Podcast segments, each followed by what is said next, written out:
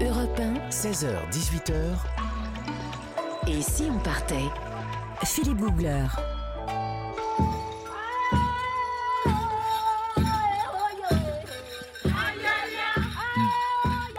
Nous sommes euh, en Tanzanie sur Europe 1 jusqu'à 18h dans Et si on partait?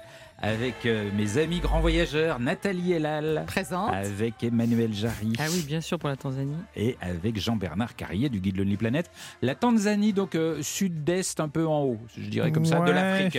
Moi, je dirais Afrique de l'Est. Ouais. Ouais, en dessous du Kenya et au-dessus du Mozambique. D'accord. Voilà. Face à l'océan Indien. Ça, Tout c'est à fait. important de le dire. Et que justement, face à l'océan Indien veut dire aussi que euh, la Tanzanie dispose d'un archipel qui s'appelle l'archipel de Zanzibar. Donc, il y a des îles en Tanzanie. C'est pas simplement qu'un gros pays qui fait à peu près 1500 km du nord au sud. Donc, il y a des îles et il y a aussi, vous l'avez dit, des lacs. Il n'y a pas que le Tanganyika. Il y a le lac Malawi, il y a le lac Victoria. Donc, c'est un pays qui est extrêmement varié en termes d'écosystèmes et de paysages, dû aussi toute cette faune absolument prolifique. Et puis, on a oublié. Il y a le grand géant de la géographie africaine, Le le, à, plus, à presque 5800 mètres d'altitude. Comment On a on- failli l'oublier. Comment aurait-on pu oublier le Kilimanjaro Nous sommes en ligne avec euh, Jean-François Didec, qui est réalisateur de documentaires. Pierre-François, pardon, j'étais sûr que j'allais la faire, mais je ne sais pas pourquoi. Pierre-François Didec, qui est réalisateur de documentaires et qui parcourt la Tanzanie depuis 25 ans. Il a grandi au Gabon, au Cameroun, il connaît très bien l'Afrique. Bonjour Pierre-François. Bonjour Philippe. Et la, la Tanzanie, je suis sûr que, j'espère que vous êtes de mon avis, mais je trouve que c'est d'abord un grand spectacle. C'est des paysages, c'est des animaux, et c'est une émotion très très forte. Ah bah c'est sûr que euh, quand on veut euh, découvrir euh, l'Afrique des premiers jours, l'Afrique du, du début de l'humanité, du premier jour de l'humanité, la Tanzanie c'est un régal. Euh, évidemment, il y a le Serengeti, il y a les parcs au pied du, du Kilimandjaro, mais il y a aussi des des, euh, des, des réserves comme la réserve de Selous qui sont des réserves euh, qui font plusieurs dizaines de milliers de kilomètres carrés, Ah oui, c'est- 55 000 pour Selous. C'est plus grand que la Suisse. Euh, oui, oui, c'est des réserves où on arrive en avion, on se pose, euh, euh, on fait le tour de la piste pour voir si des girafes ou des éléphants ne se sont pas installés là pour profiter du soleil. Et s'il y a une girafe là, au milieu de la piste, qu'est-ce qu'on fait? On fait un tour de, un tour un peu plus bas et puis généralement elles s'en vont et là le pilote se dit bon bah c'est bon on peut se poser. Et c'est vraiment, que c'est- vraiment magnifique. Et, et moi, ce que j'aime beaucoup dans ces endroits-là, c'est le, c'est les sons. Oui, les sons. Alors, il y a, il y a les, les sons de la journée. Donc là, vous voyez, moi, je suis dans le sud de la France. Donc, euh, évidemment, les sud de la France, ça veut dire les cigales. Ouais. Eh bien, en Afrique, c'est euh, des millions, des milliards d'insectes qui chantent toute la journée. Et puis, la nuit, c'est un autre ballet sonore, une autre symphonie, parce que on a les hippopotames avec un son caractéristique, les hyènes, les lions qui font cette espèce de, de gros son rauque et caverneux parce qu'ils expulsent tout l'air de leur cage thoracique, euh, certains babouins qu'on entend, et donc on apprend comme ça très vite à reconnaître quel est quel son, qui appelle qui, euh, des d'éléphants, et donc euh, évidemment la nuit il fait plus frais, donc euh, les animaux communiquent un peu plus, ils sont un peu plus actifs, et, c'est un un spectacle sonore assez incroyable qui, qui, qui vaut largement le spectacle visuel de la journée. Mais alors, vous me dites que vous, vous campez au milieu de tout ça? C'est- vous avez- Quand vous êtes avec votre petite tente au milieu des sons de lions, d'hippopotames et d'éléphants, ça, ça vous fait pas peur? Ah bah non, pas du tout. Au contraire, c'est le, c'est le, c'est toute la quintessence de ce mot magique qui est euh, safari. Euh, voilà, safari, ça veut dire voyage en swahili, et euh, et ça veut dire euh, à l'origine des voyages de chasse qui ont été créés au Kenya. Ça veut dire installer une, une tente tous les soirs. Bon, maintenant c'est des tentes, euh, c'est toujours les mêmes grandes tentes de safari, mais euh, euh, qui sont installées dans des lodges. Mais c'est donc profiter de la nature au plus près, avec tout le confort anglais puisque c'est à l'origine quelque chose inventé par les chasseurs anglais et américains, profiter de tout le confort moderne, entre guillemets, mais dans un environnement de camping au cœur de la nature. C'est ça le safari. Et donc, non, contraire, puisqu'on vient pour ça, on vient pour cette expérience euh, magique du safari qui est à la fois un Mais- voyage, mais, mais, malgré tout, quand, quand on, excusez-moi, je, je suis peut-être un peu bloqué là-dessus, mais quand on, quand on campe là où il y a des lions et des éléphants, euh, s'ils viennent rôder autour de la tente, qu'est-ce qui se passe? Eh ben, on peut les voir la nuit. Ils passent euh, tranquillement. Il faut juste pas, pour les, en ce qui concerne les hippopotames, il faut juste pas se mettre entre eux et l'eau. Parce qu'ils sont euh, de notoriété publique que l'hippopotame a un mauvais caractère, ce qui est plutôt vrai. Hein. C'est un, des un des animaux les plus dangereux d'Afrique. Ouais, c'est vrai que si on se met sur son chemin, quand il rejoint l'eau, il vous écrase. Il fait pas de. oh, oui, il, il aime pas ça. Sinon, en fait, ce qu'il fait, euh, bah, il profite de la fraîcheur du soir. Euh, pour venir brouter. Donc euh, évidemment autour des lodges, l'herbe est bien grassouillette et bien verte. Donc il, généralement il se rapproche assez près des tentes. Ouais. Bon, on fait avec. Euh, on fait avec. Mais... Il faut faire avec parce qu'on est chez eux, on est invité chez eux. Ouais. Mais alors, quand vous avez un lion qui passe devant votre tente, vous, ça vous fait rien? Vous trouvez ça sympa? Vous regardez et vous faites une photo? Alors, quand on fait un lion, on sort pas de sa tente. Hein. Quand on voit un lion passer, on sort pas de sa tente. Non, mais quand on le regarde passer, oui. Mais hein. euh, ils sont généralement assez discrets, ils passent assez vite. Euh, si un lion, c'est exactement comme nos chats à nous, hein, s'ils veulent pas que S'ils ne veulent pas être vus ou entendus, vous ne les entendrez pas, vous ne les verrez pas, pourtant ils seront là. Hmm. Euh, on va continuer à explorer avec vous euh, dans un instant, euh, Jean-Pierre Didec, la Tanzanie. C'est jusqu'à 18h. Pierre, Pierre, mais je vais le faire plusieurs fois, je pense, je ne sais pas pourquoi. Pierre-François Didec, jusqu'à 18h, nous sommes en Tanzanie, pardonnez-moi. 16h, 18h. Et si on partait?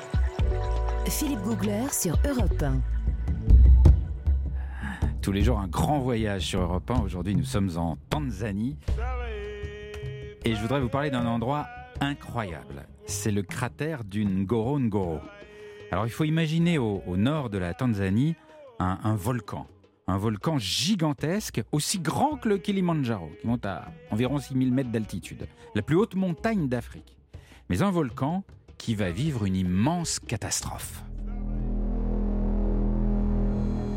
Lors d'une éruption gigantesque, le volcan va s'effondrer sur lui-même. Et donc il va laisser derrière lui béant un cratère immense.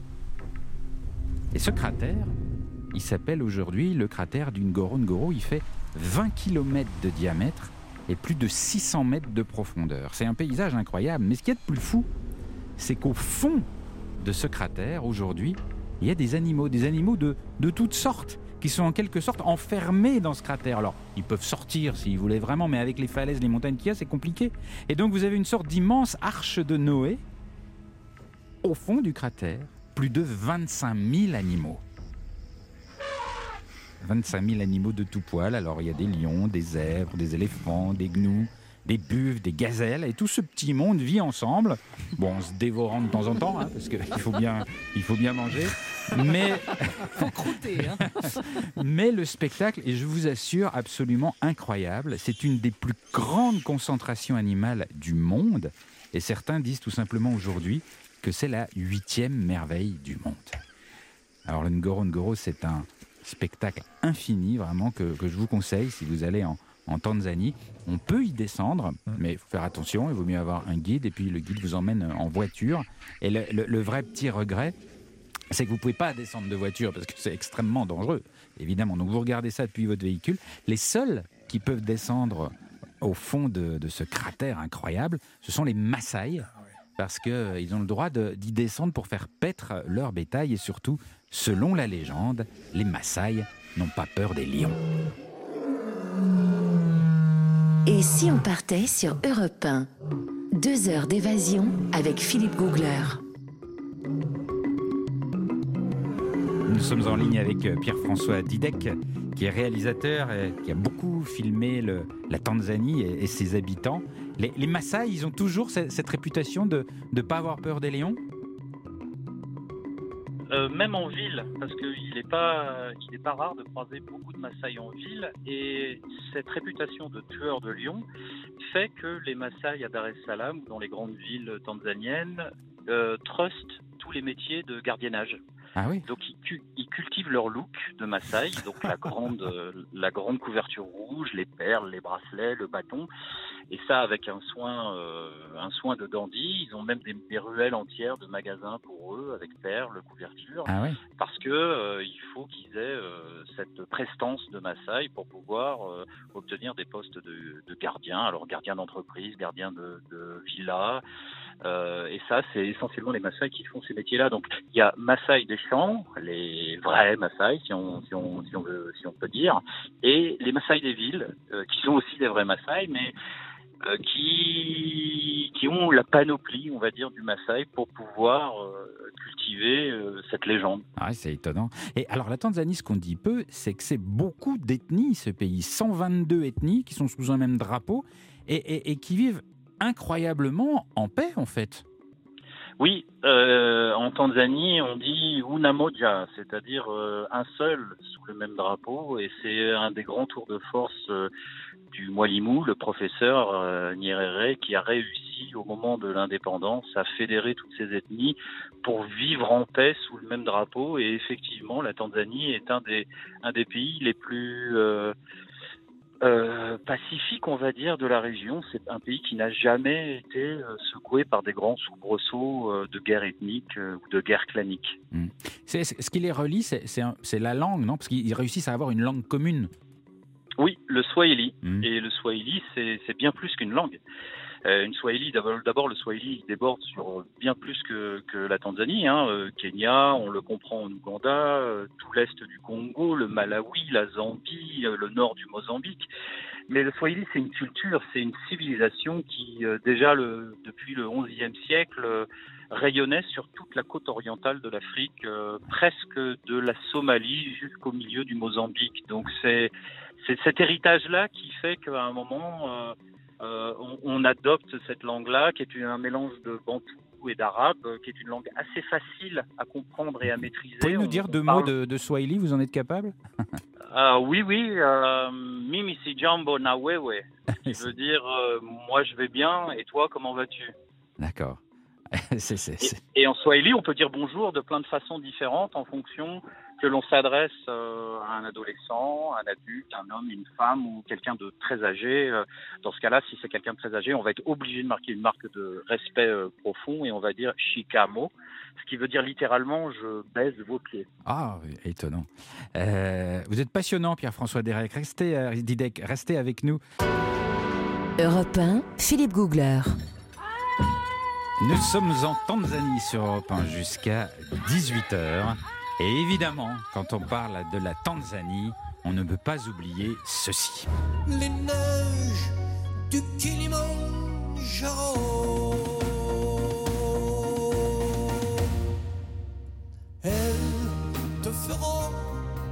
Les neiges du Kilimanjaro de Pascal Danel, titre éternel, Nathalie est là.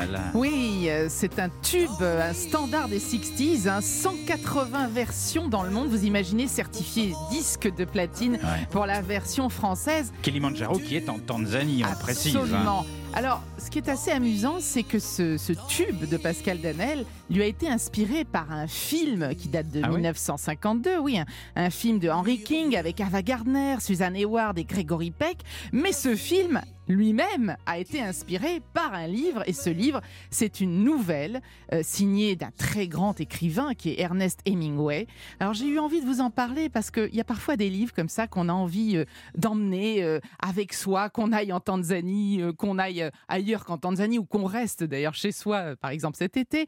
Et c'est une nouvelle donc qui raconte l'histoire d'un écrivain maudit ou plutôt un écrivain raté. Il a épousé une riche héritière, il a espéré refaire sa vie surtout faire éclore son talent il se retrouve au pied de cette montagne gigantesque avec une jambe qui est en train de se gangréner suite à une banale éraflure. C'est même pas quelque chose d'héroïque. Hein. Il n'a pas du tout été attaqué par un lion ni quoi que ce soit. Ah il est juste égratigné et évidemment, ça se gangrène. Il sait qu'il va mourir et donc il va se remémorer son passé. Il fait en quelque sorte le bilan de son existence.